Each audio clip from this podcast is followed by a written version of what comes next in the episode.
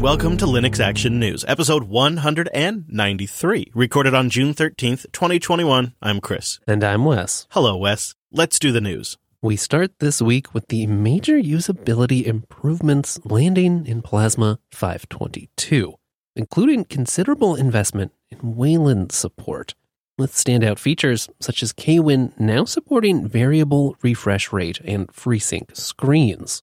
This is a nice improvement if you have multiple monitors with different refresh rates, as each screen can now be configured individually. Finally, and both Wayland and X11 users get this one. If you have more than one screen, new windows now open on the screen where your cursor is located. Another nice feature to see is adaptive panel transparency, which didn't work on my Plasma 522 install, but the idea is that it adaptively changes when you maximize or reduce windows and makes your background look all nice and pretty. I just think that's a nice quality of life thing in there. There's some KRunner improvements too that show how much text is being displayed, and that's fantastic. And of course, because this is Plasma, there's all these little things you can tweak now. The system clock looks a little bit sharper and the way it displays your events and dates and the way you can move between months and years is a lot nicer. Those kinds of things, it's good to see that in there. But the big feature that really stood out to me is what they call the speed dial now in system settings. It's the first page that opens when you bring up the Plasma system settings. And it's kind of like the most common things you're going to want to tweak in Plasma. Not everything that I tweak, but like 80%. And it's the first screen that comes up. So what they've done is right at the top, they've put, do you want a light theme or a dark theme? Okay. The next option down, what do you want your animation speed throughout Plasma to be? And then the next section down there, which is super handy for new Plasma users, would you like a double click or a single click to launch files? Because that can throw people off. And then they also have a slider in here that is a little unusual but I kind of like it, Wes. It's called the send user feedback. And you slide it, at first it's disabled. By default, it's disabled, right? But then you slide it over to basic system information. Mm, okay. Then you slide it over further, basic system information and usage statistics. Uh huh. You're getting a little more personal. Uh huh. There's two more notches to go though, Wes. Whoa. So we take it up another notch and it says detailed system information and basic usage statistics. Hmm, okay. Mm-hmm. okay. And then the last notch, when I set it to blast, detailed system information and usage statistics. Um, I don't know exactly. I'd love to know, like, what does that mean in terms of network sending and how often it's checking in? How much data and what are the keys in there? when does it collect it? When does it transmit it? Because I'm kind of tempted to support the Plasma project. I don't mind sending them some detailed information about my old Linux box here that I'm running this on and letting them know. Um, and so that kind of stuff is in here in this new quick settings or, or what they call speed dial. But then when you go into system settings, it's labeled as quick settings. Um, but yeah, they, then they have more launching off icons you can click to get to things like the, the general behavior, the window behavior, the compositor stuff. It really makes getting in here and changing some of the basic stuff nice and quick. But the other thing I noticed, I actually had to change my theme uh, back. I had to like change it and change it back. And then I noticed that the Breeze theme is looking a lot tighter. And I don't know how, how long, how many updates I've gone without maybe doing this toggle of my themes, but the system icons look so much better down in the tray. The launch bar looks a lot cleaner. The windows look a lot cleaner and the light theme is extremely pleasant now. And I'm actually thinking about switching back to light theme in Plasma. Your dark theme, Chris. I mean, know. this makes no sense. I know. Better alert the Twitterverse. The brand is changing. We're going light theme. It's actually just really, it's just really elegant. They've just nailed this release and they're already working on the next one. And so is the GNOME project, with version 40.2 being released this week. Well, there wasn't an official 40.1 release. Point 2 comes with lots of fixes and improvements for your favorite applications, as well as general performance enhancements across the board. Mm, that's nice to see.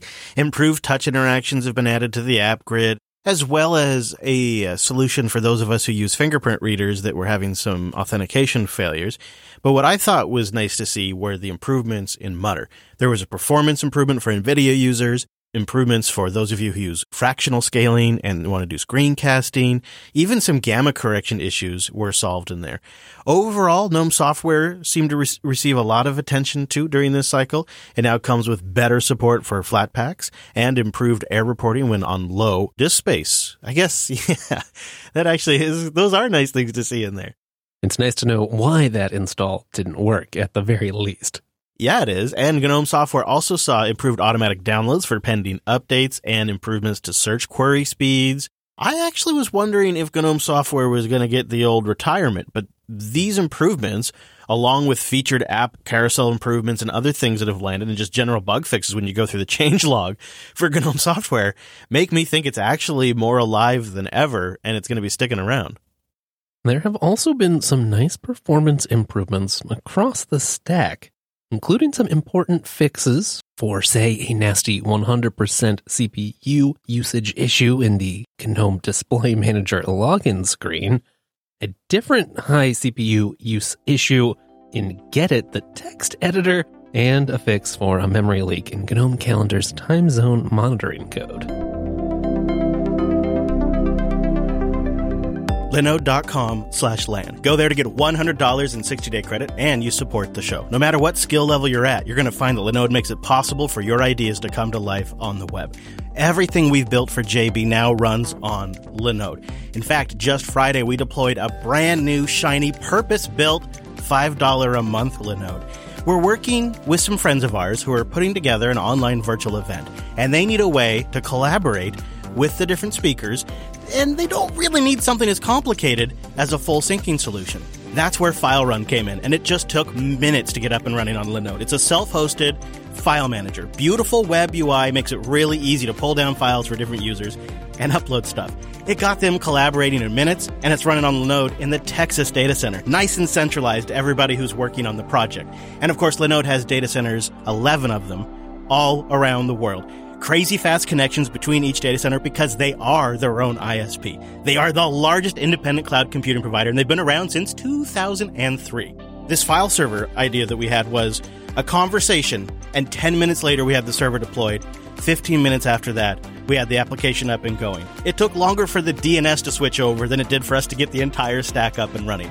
And a lot of our Linode builds use their S3 compatible object storage on the back end, so that way it grows with our needs without us having to tinker with it every single day. I love that about Linode. I can have systems that are one click deployed, super easy to manage, or rigs that I build from scratch with any distribution I like. So try it out. See what we've been talking about. It's just linode.com slash LAN to get that $100 in credit and support the show. linode.com slash LAN. A seven year old privilege escalation bug that could lead to root access came to light this week. Kevin Backhouse, a member of the GitHub Security Lab, wrote an extensive summary on the GitHub blog, and he's the one who discovered this flaw in Polkit.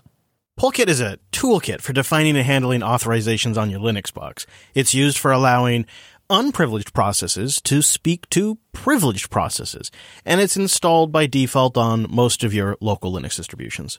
The vulnerability enables an unprivileged local user to get a root shell on the system. It's easy to exploit with just a few standard command line tools.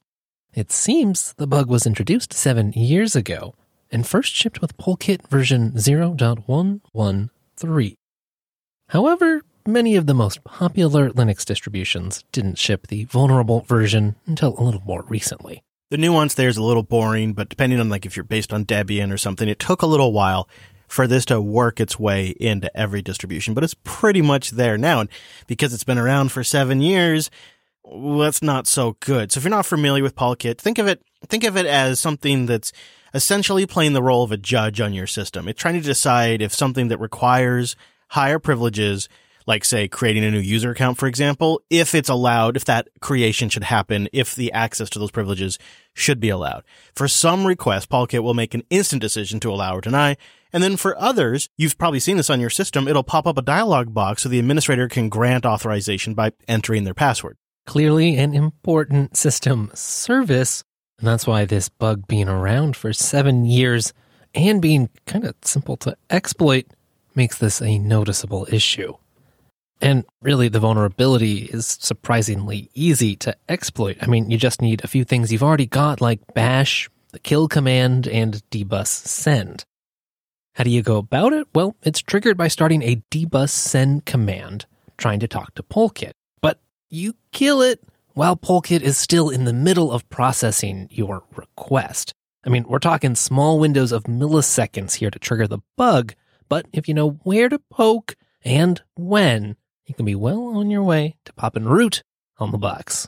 So why does killing that dbus send command cause this authentication bypass? Well, it comes down to just how Polkit has been built and essentially the series of sequences it goes through when an authentication event is triggered.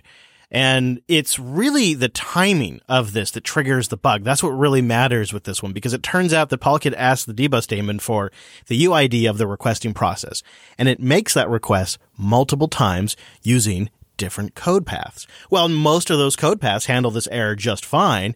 One of those code paths does not.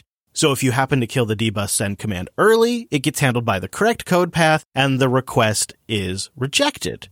To trigger the vulnerable code path, though, you have to disconnect at just the right moment. And because there are multiple processes involved here, timing of that right moment varies from one run to the next. That's why it usually takes a few tries for the exploit to succeed. But with a little scripting help, that's no problem. This is a fun one to read up on, and uh, the summary on the GitHub blog that uh, Kevin Backhouse did is great. It walks you through his thought process. It walks you through the different distributions that are impacted. Like if you're on Ubuntu 1804 right now, you're not affected by this. But if you're on 2004, you are. so it's, there's some nuance to it, but the entire journey is fascinating. And every now and then, a couple of times a year, somebody takes the time to really do a proper write up on how they discovered a bug like this. And this is one of those examples. It's a great read and it's an educational read too. And really, it's just a pretty good primer on Polkit in general. And hey, at least we finally have a good reason for sticking with 1804 in the studio. And of course, the relevant distribution patches are all going out right now, so make sure you get updated. Another area of development that Wes and I have followed for a while now is real-time support in the Linux kernel. In fact, when we had a conversation with the Mars helicopter operations lead from JPL, he relayed to us that one of the most important developments in Linux for use in space applications is real-time kernel support. So we've been kind of following real-time support for a while, and it, it seems maybe the news in that area isn't so good. There has been talk uh, over 2020 about actually getting that functionality merged into the Linux kernel, but really hasn't materialized. It hasn't happened. And now it looks like, due to a lack of funding, we're at risk of some of that code never getting patched into the Linux kernel. The preempt RT patch set is around 200 out of tree patches that kind of have to be maintained on the side. And as you might imagine with a fast moving kernel, that is not an easy task. What we learned recently, however, is an update on the status of those mainlining efforts. And unfortunately, that status is that although the Preempt RT patch set has made some significant strides, right now it's stalled due to a funding gap. And that funding gap needs to be closed if mainlining is ever going to happen. And as you note, Chris, there are more and more important applications that really would like to see this code both maintained and mainlined. Unfortunate to hear this, Wes. Uh, I've always thought of real time support in the context of media production because it's something we talk about when it comes to audio latency. But it wasn't until we talked to Tim Canham and he helped me understand how necessary real time is for certain industrial uses. Yeah, really. There are applications that just aren't suitable to deploy Linux in if you don't have these kinds of real time guarantees. We learned about the funding gap from a presentation by Thomas Gleixner at an ELISA, or Enabling Linux in Safety Applications Summit last month. Ah, yes. Yes, that's a group that the Linux Foundation put together back in February of 2019. A bunch of different companies that are interested in using Linux in their day-to-day operations and in their equipment. They have a GitHub page even where they have some code specifically around automotive and, and other areas and some documentation. I think we've just got to hope that one or multiple of these companies hear Thomas's cry and step up to help.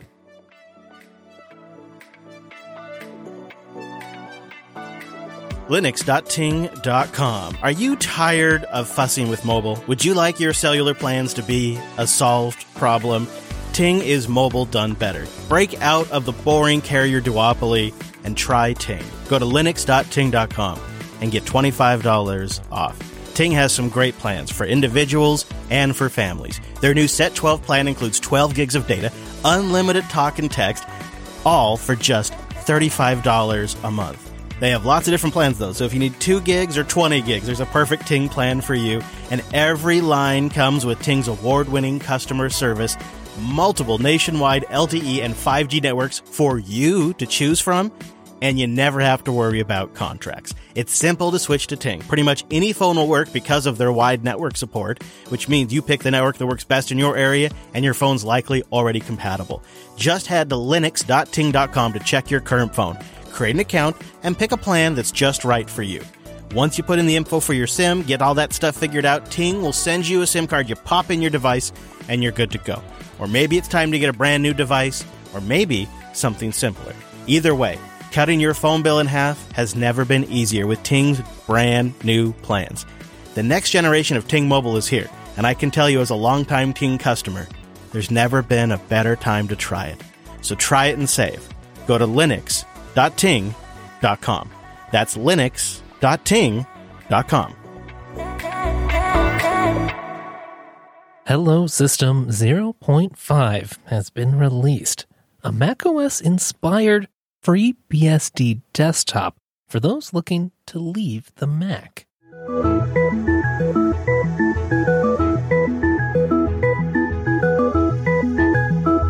Once upon a time, there was the Macintosh, a friendly machine designed by geniuses like Steve Jobs, Bill Atkinson, and Andy Hertzfeld. Over time, the geniuses went away and things went downhill.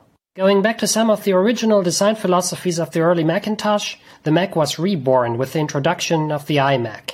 With Mac OS X, it went on to become the most powerful yet intuitive workstation with a user interface so slick you wanted to lick it. Then, genius left. What had started simple and pleasant is again turning complicated and messy. They say it is a system being designed for mere mortals. That was Simon Peter, and they're working on an open source system that is welcoming to switchers from the Mac who have become disenfranchised with the direction of the platform. And from there, it only got worse. With so called platform security that in reality secures nothing but their own revenue stream, they are not helping you, the user. Their lock in and lock down is getting worse and worse. You are no longer free to own your devices and to do with them as you like. It feels more like you are a guest on devices rented to you. Now it is 0.5, but Wes and I decided to give Hello System a try, and it's definitely clean and minimal. That's for sure. But you know, if you're looking for something based on FreeBSD and you want a desktop that kind of gets out of your way, they're onto something here. And it very much is reminiscent of the early macOS design UI, very early versions of macOS. You mean before it became more of a mobile inspired operating you, system? You could say that. In fact, that's sort of what guides their design decisions. A desktop is not a mobile phone. Hence, let's not water down our user interfaces with design elements made for anything else but the mouse. And I, I can appreciate their perspective on this. You know, at first glance, you're like, okay, well, why do we need another desktop environment? This is just one of many, and I could theme an existing Qt environment to look like a Mac because this is all based on Qt as well, from what I could see. And I, I kind of agree until I started reading into their ideas and I started kind of processing some of the project's goals. Let's talk about the goals of Hello System. I never quite remember whether it was Leonardo da Vinci or Steve Jobs who said, simplicity is the ultimate sophistication. But in any case, I wholeheartedly agree. Setting the language of the keyboard should be no more complicated than clicking on the name of the language. One click, or even better, the keyboard should just tell the computer its language. Zero clicks. Less is more. Every pixel on the screen should serve a purpose. Every animation in the user interface should convey sense. Simple yet powerful is where we want to be. Our objective is to be both easy to use for mere mortals yet powerful under the hood for advanced users. Simon goes on to talk about supporting old Macs to bring life to old iMacs that have been abandoned by Apple as they age out or as they transition to their own platform. But I think what resonated with me was the idea of creating a welcoming, user friendly FreeBSD desktop environment. Not that there's, there's a few out there, of course, but th- this seems to actually have some real momentum behind it. And they have a, they have a very well defined project strategy, a well defined goal, uh, and, and very clear ideas of what goes in this and what doesn't. I think it's safe to say it's still early days, but yeah, I was kind of impressed with how well everything hung together. You can tell that there is a grand unified dream here somewhere, even if all the pieces aren't quite there yet. You know, if you're comfortable with FreeBSD or you wanted to experiment with FreeBSD, it is one version behind at this point. But if you, if you like minimal Linux desktop environments like XFCE or LXQt, I think this would be appealing to you. Um, and I like their long-term direction with this thing. So I, I actually thought I'd come on here and be really snarky. I thought that would be my take of this thing. Cause, you know, another thing that looks like the Mac. But I like the idea of specifically creating a landing place for these Mac users who are getting frustrated with Apple. It's not everybody, you know, and it may not be millions of people, but to have some kind of landing pad that recreates a familiar Unix environment and has a familiar design ethos it kind of makes sense. These disgruntled, I'm trying to think of another word for it, Wes, but you know, these disgruntled Mac users can go buy a ThinkPad and they can throw Hello System on there and be perfectly happy. Are the majority of them going to do it? No. But it doesn't seem like that much more of a stretch than trying to design an environment that's welcoming to Windows users. And perhaps it might be a catalyst for getting some newer hardware support in that FreeBSD kernel. I don't think that would hurt. When I first tried this out Wes, I tried it in my VM and the results were mixed. So then I went and moved it over to my ThinkPad and this totally makes sense, but it is a little confusing on the ThinkPad. They've designed it to use the command key like on the Mac. So to close a window, it's Command W or Command Q. I see what they're doing. yeah. I mean, it totally makes sense, but it was a little trippy on the ThinkPad to try to figure that out. They're just really getting started here. They're tweaking the look. They're tweaking the theme. They're fixing bugs. They're getting things like when you close the notebook lid, it actually goes to sleep by default. Like that's just been turned on now. And they're kind of nailing down those kinds of basic fundamentals and digging into this project just a little bit to see who's involved, I noticed AppImage developer probono is involved with this project. And I think that gives it some, a good shot, like somebody who's got some real credentials and has shipped code that people are actually using. But on top of that, it makes me think it could be a great way to distribute applications that are self-contained on the system, a lot like the Mac does. Um, that could be a clever use of AppImage in a system like this that's integrated pretty core to the to the overall method to get software on and off the box. I actually don't know if that's the case because the Wi-Fi just totally did not work on my ThinkPad, so I didn't add or remove any software during my test. But top to bottom integration with AppImage since probono is involved just seems like an obvious direction this thing could go. With all these small independent desktop efforts, I think it's kind of important to think about really what are the goals here? And yeah, it'd be pretty neat if a Hello system really took off and that's what we were doing the show on, say, or using on our laptops. It seems kind of like a long shot, though. It does, at least based on all the other projects that have tried the very same. But regardless of that, it's interesting just as an academic, a philosophical, or even an artistic exercise to express possible visions of what the desktop could or may be. And you never know, there might be some Hello System features that make it into a future Linux desktop or even the Mac. Yeah, it doesn't necessarily have to have millions and millions of users to move the needle and kind of be a vote for a way that computing should work. It kind of acts as a counterbalance to mobilize every UI element possible. So it's kind of great just in that regard. Uh, there's always fun developments. It's one of the things I love about free software and open source operating systems is it can, you can go back in time if you want and go check out the classic days of macOS as if you were going to build it again today. And we love following that kind of stuff and all of the other things that matter in the world of Linux and open source. So check out linuxactionnews.com slash subscribe for all the ways to get new episodes of this here show.